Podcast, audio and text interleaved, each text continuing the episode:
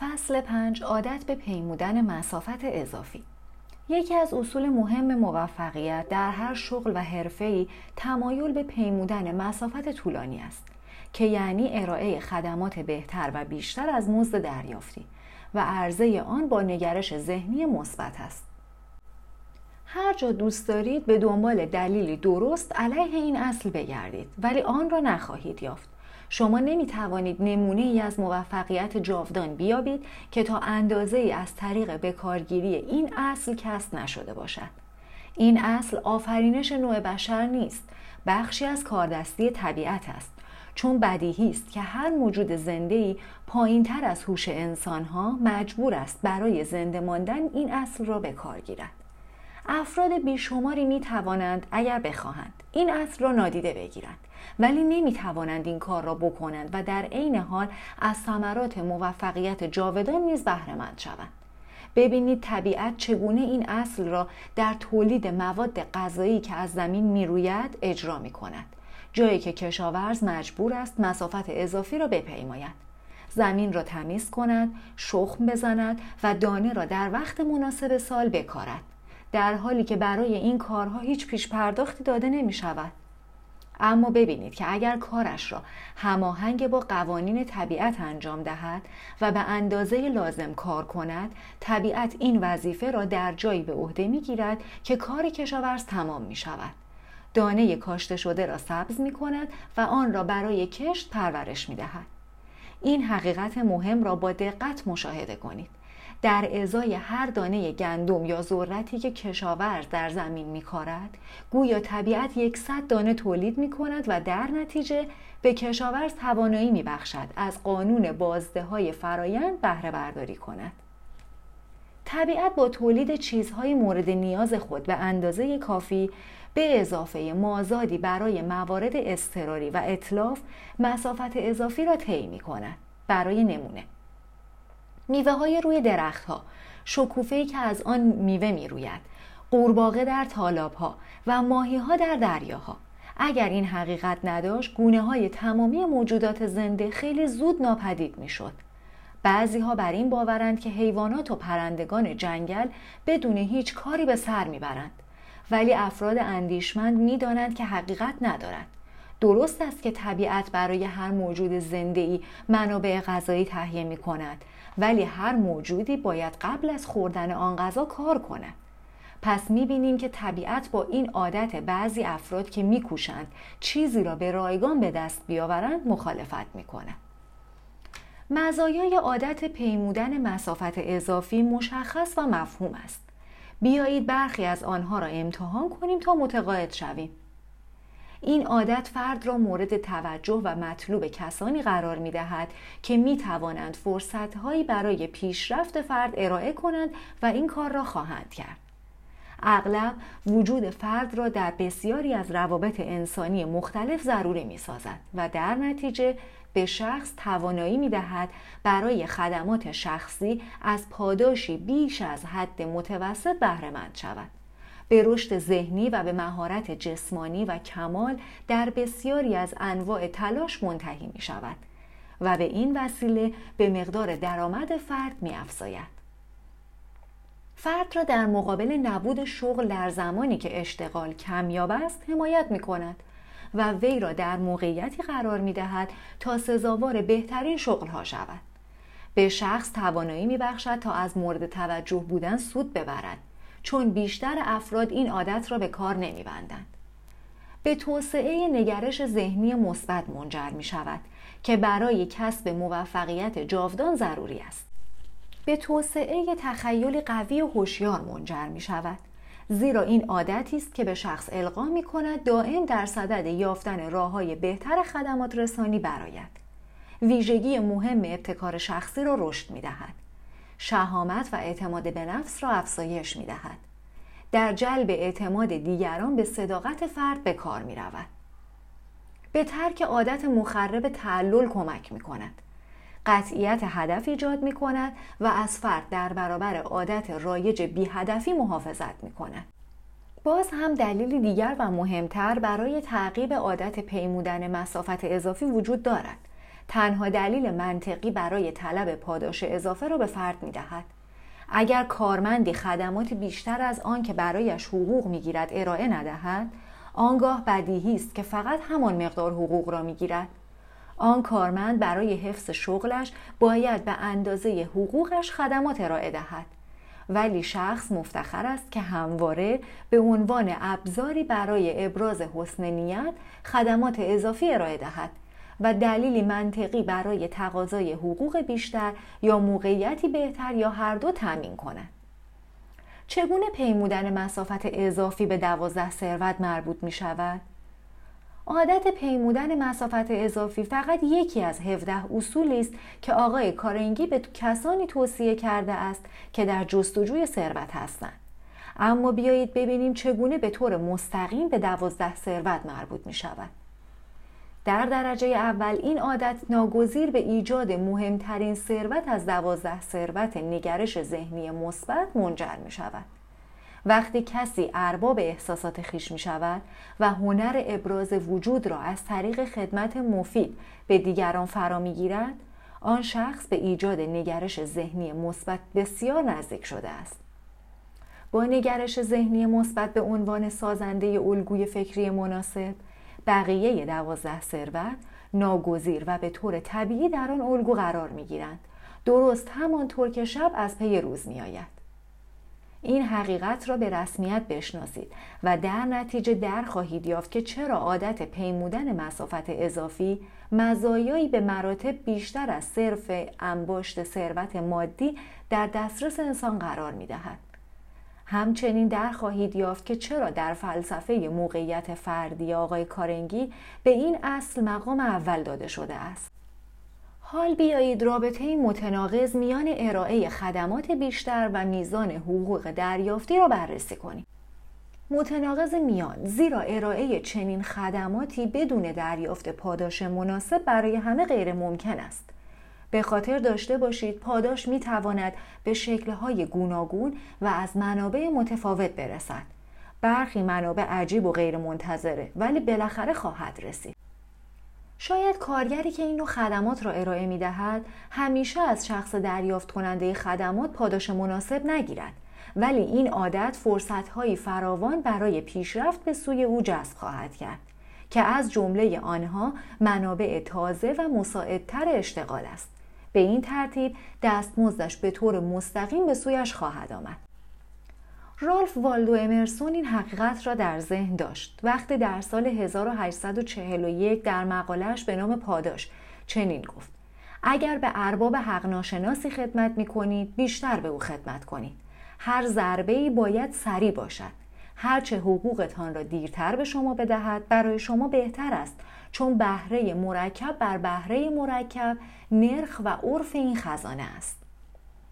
اگر بخواهیم بار دیگر در قالبی سخن بگوییم که متناقض به نظر بیاید باید یادآوری کنم که مفیدترین زمانی که فرد می‌تواند به کار اختصاص دهد زمانی است که برایش هیچ پاداش مستقیم یا فوری نمی‌گیرد یادتان باشد دو نوع پاداش در دسترس افرادی است که برای مزد کار می کنند. یکی مزدی است که به صورت پول دریافت می کنند.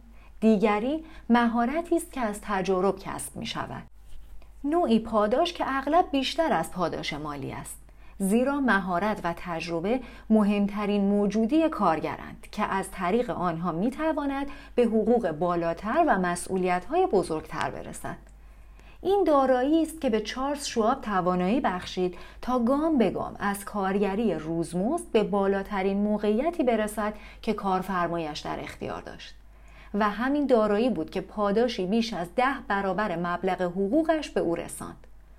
پاداش میلیون دلاری که آقای شواب گرفت برای این بود که بهترین تلاشهای خود را وقف هر کار خود می‌کرد. شرایطی که به خوبی بر آن تسلط داشت. اگر او عادت پیمودن مسافت اضافی را دنبال نکرده بود هرگز این پیش آمد روی نمی‌داد. در اینجا توجه داشته باشیم افرادی که عادت پیمودن مسافت اضافی را دنبال می کنند خریدار خدمات خود را زیر فشار مضاعف قرار می دهند تا پاداشی عادلانه بپردازند. یکی فشاری بر اساس حس عدالت و دیگری بر اساس ترس از دست دادن کارمندی ارزشمند. ما این را هم می‌فهمیم که یک رهبر بزرگ صنعتی چه در ذهن داشت. وقتی گفت من شخصا به قانون حداقل چهل ساعت کار در هفته چندان علاقه ای ندارم چون به دنبال این هستم که دریابم چگونه می‌توانم چهل ساعت را در یک روز جا دهم همین مرد بود که گفت اگر مجبور بودم فرصتهای موفقیتم را روی فقط یکی از اصول موفقیت به خطر بیاندازم بیدرنگ همه چیز را روی اصل پیمودن مسافت اضافی شرط بندی می کردم. هرچند خوشبختانه او مجبور نشد این انتخاب را بکند چون 17 اصول موفقیت همچون حلقه های یک زنجیر به یکدیگر وصل هستند از آن رو از طریق هماهنگی در بکارگیریشان به وسیله بسیار قدرتمند تبدیل می شوند. حذف هر یک از این اصول آن قدرت را تضعیف می کند. درست همانطور که برداشتن یک حلقه تنها زنجیر را سست می کند. هر یک از این اصول از طریق کاربردشان نشان دهنده یک ویژگی مشخص و مثبت ذهن هستند و هر پیش آمدی که از نیروی فکر بهره برداری کند مستلزم استفاده از آمیزه ای از این اصول است. 17 اصل را می توان به 26 حرف الفبا تشبیه کرد که از طریق ترکیباتی از آنها هر نوع اندیشه انسانی می تواند ابراز شود. حروف جداگانه الف با هیچ معنایی را تدایی نمی کنند. لیکن وقتی در کلمات با هم ترکیب می شوند می توانند هر اندیشه ای را که به ذهن شخص خطور می کند بیان کنند. این 17 اصل الفبای موفقیت فردی هستند که از طریق آنها تمامی استعدادها می توانند در بهترین و مفیدترین شکل خود ابراز شوند. و ابزاری در دسترس قرار می دهند که شخص به وسیله آنها می تواند شاکلید ثروت را به دست آورد. ای که از عادت پیمودن مسافت اضافی سود بردند. هیچ کس تا به حال عملی بدون نتیجه انجام نداده است. بیایید ببینیم آیا از طریق بررسی دقیق چند نفری که به وسیله این عادت برانگیخته شده اند می توانیم نتایجی آشکار کنیم که عادت پیمودن مسافت اضافی را توجیه کنند؟ سالها پیش خانم سالخورده در فروشگاه بزرگ پترزبورگ قدم می‌زد. معلوم بود وقت کشی می کند.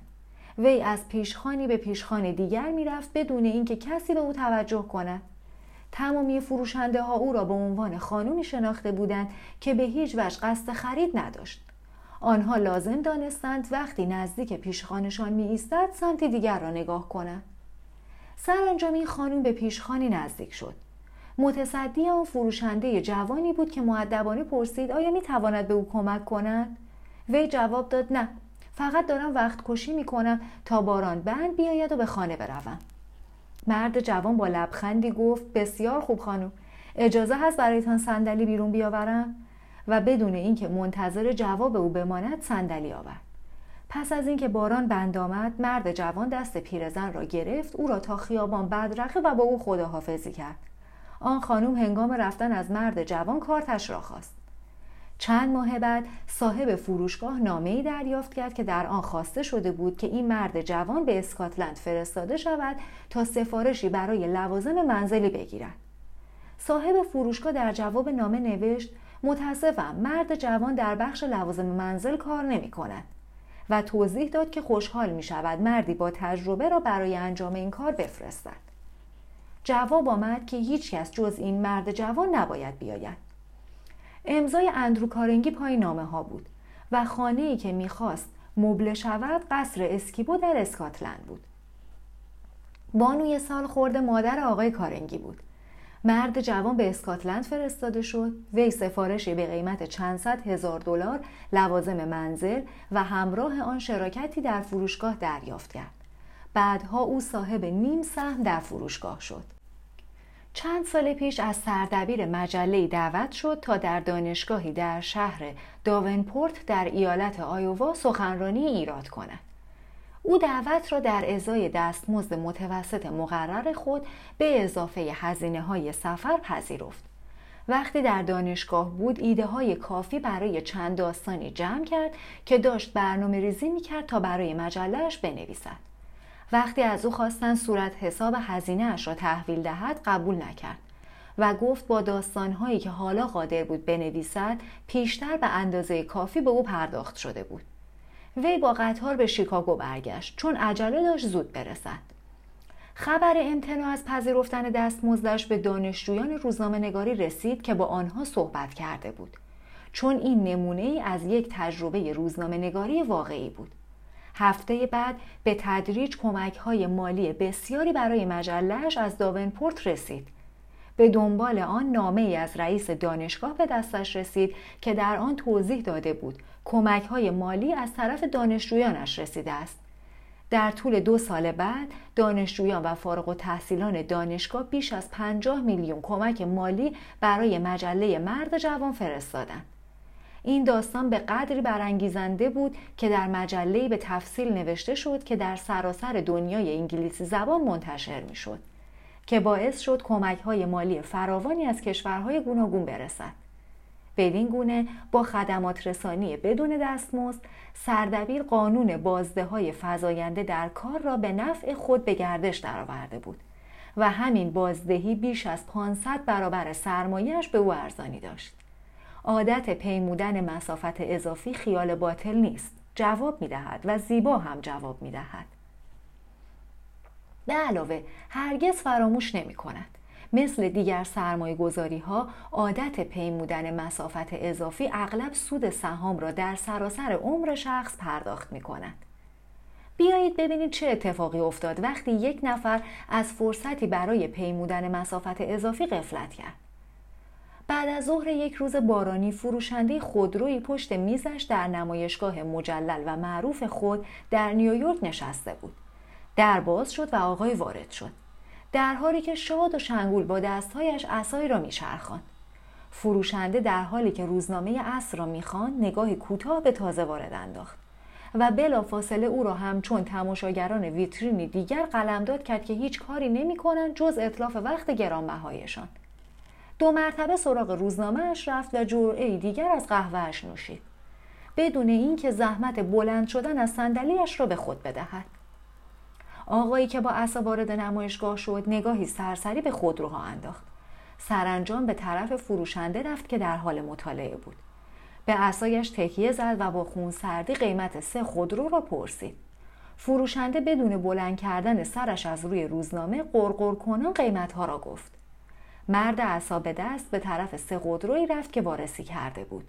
لگدی به لاستیک های هر یک زد آنگاه به سمت فروشنده برگشت و خونسرد گفت خب هیچ نمی‌دانم آیا این یکی آن یکی یا دیگری را بردارم یا هر سه را بخرم. فروشنده روزنامهاش را ورق زد و پوزخندی تحویل داد. آقای اعصاب دست گفت بسیار خوب به گمانم مصمم شدم. فاکتور آن ماشین کروکی را برایم بنویس. سپس دست چکش را درآورد چکی نوشت و به فروشنده داد که حالا دیگر بسیار هوشیار شده بود و بالاخره روزنامهش را زمین گذاشته و بلند شده و رفته بود. وقتی فروشنده اسم روی چک را دید رنگش پرید و چشمانش برق زد. اسم روی چک همان اسم موزه پایین خیابان لوکس بود. وی خیلی دیر متوجه شده بود که اگر مسافت اضافی را پیموده بود جد و جهد بیشتری کرده بود همانا به راحتی توانسته بود سه خودروی نمایشگاهش را به هری پین ویتنی بفروشد ارائه رایگان هر چیزی به جز بهترین خدمت فرد کاری گذاف است حقیقتی که خیلی ها دیر به آن پی بردند. حدود چهل سال پیش فروشنده جوان دیگری موقعیتی مشابه در فروشگاه سخت افزار فروشی داشت. روزی در کسادی کار متوجه شد فروشگاه مقدار زیادی خرت و پرت قدیمی دارد که به فروش نمی رود. اندیشید حال که وقت دارد میز خصوصی وسط مغازه بگذارد و این اجناس بدون مشتری را روی آنها قرار دهد و آنها را به قیمت هر قلم ده سنت حراج کنند. در کمال تعجب او و صاحب فروشگاه خرت و پرت ها مثل ورق طلا فروش رفتند. راهکار افسانه‌ای تمام فروشگاه های پنج و ده سنتی در جا توسط فرانک ولورت اختراع شده بود. تنها کاری که او می‌کرد پیمودن مسافت اضافی بود و این ایده ثروت و جایگاه مهمی در تاریخ تجارت دنیا برایش به همراه آورد علاوه بر این همین ایده افراد دیگر را نیز ثروتمند کرد شکلهای گوناگونی از این ایده در قلب بسیاری از نظامهای بازرگانی سودآور در دنیا نهفته است. هیچکس به ولورت جوان نگفت از حق خود برای قوه ابتکار شخصی استفاده کند.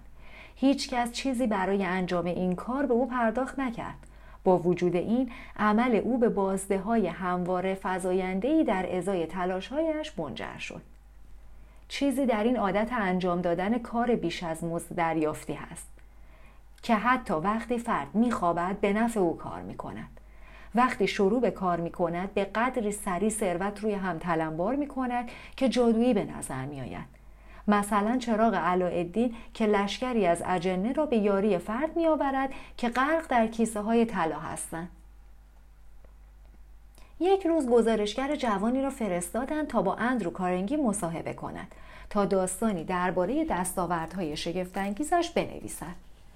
در طول مصاحبه کارنگی اشاره ای کرد که اگر گزارشگر دیده پیمودن مسافت اضافی را تا حد 20 سال کار بدون سود داشته باشد می تواند ثروتی نظیر ثروت ارباب بزرگ فولاد کسب کند.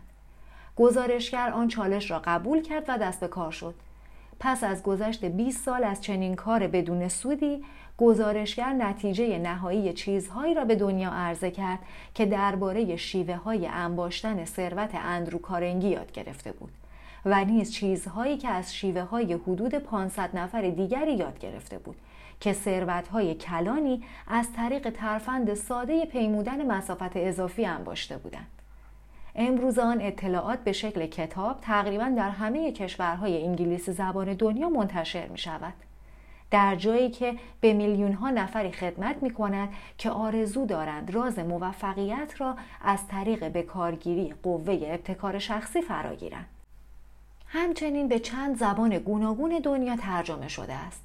هدف از طرح آن کمک به افرادی است که از انجام کار بیشتر از مزد دریافتی واهمه ندارند و آرزو می کنند سهم خود را از این فرصت به نوعی ثروت تبدیل کنند.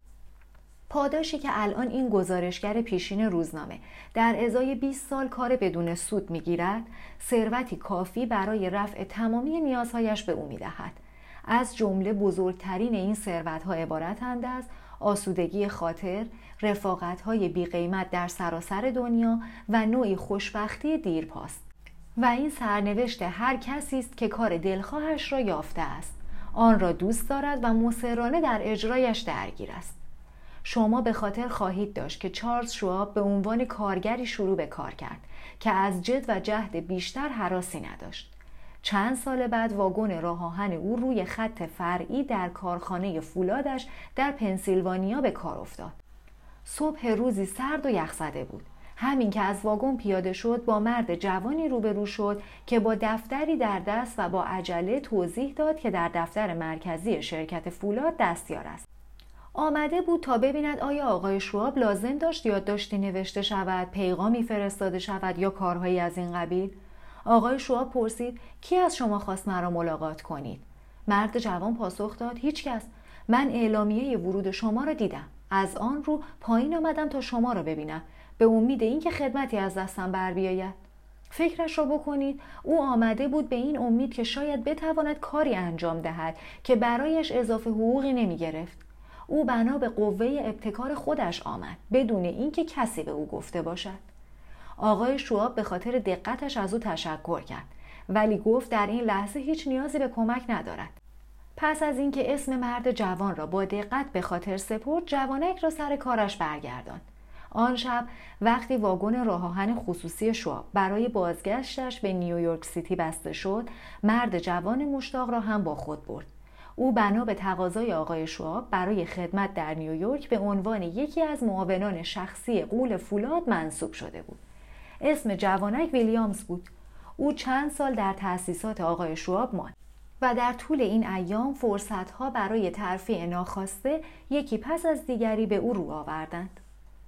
عجیب است که چگونه چنین فرصتهایی شیوهی برای گرفتن رد افرادی دارند که پیمودن مسافت اضافی را برای خود به صورت وظیفه در میآورند و آنها همیشه این کار را بسیار قاطعانه انجام می دهند. سرانجام فرصتی نصیب ویلیامز جوان شد که نتوانست آن را رد کند. او رئیس و سهامدار یکی از بزرگترین شرکت های داروی آمریکا شد. شغلی که ثروتی به مراتب بزرگتر از نیازهایش به او ارزانی داشت. جا دارد در اینجا موضوع مهمی را درباره عادت پیمودن راه اضافی از طریق انجام کار بیشتر از مزد دریافتی به شما یادآوری کنم و آن تأثیر عجیبی است که بر افرادی می‌گذارد که آن را انجام می‌دهند بزرگترین فایده این عادت نصیب کسانی نمی شود که از این خدمات بهره می گیرند بلکه نصیب کسانی می شود که این خدمات را ارائه می دهند. فواید آن به شکل یک نگرش ذهنی تغییر یافته ظاهر می شود که به آنها اعتبار بیشتر نزد افراد دیگر، اعتماد به نفس بیشتر، قوه ابتکار قویتر، اشتیاق بیشتر، دید بهتر و قطعیت بیشتر هدف می دهد. امرسون گفت کار را انجام بده تا قدرت به دست آوری. آه بله قدرت بدون قدرت در این دنیا چه کار می توانیم بکنیم؟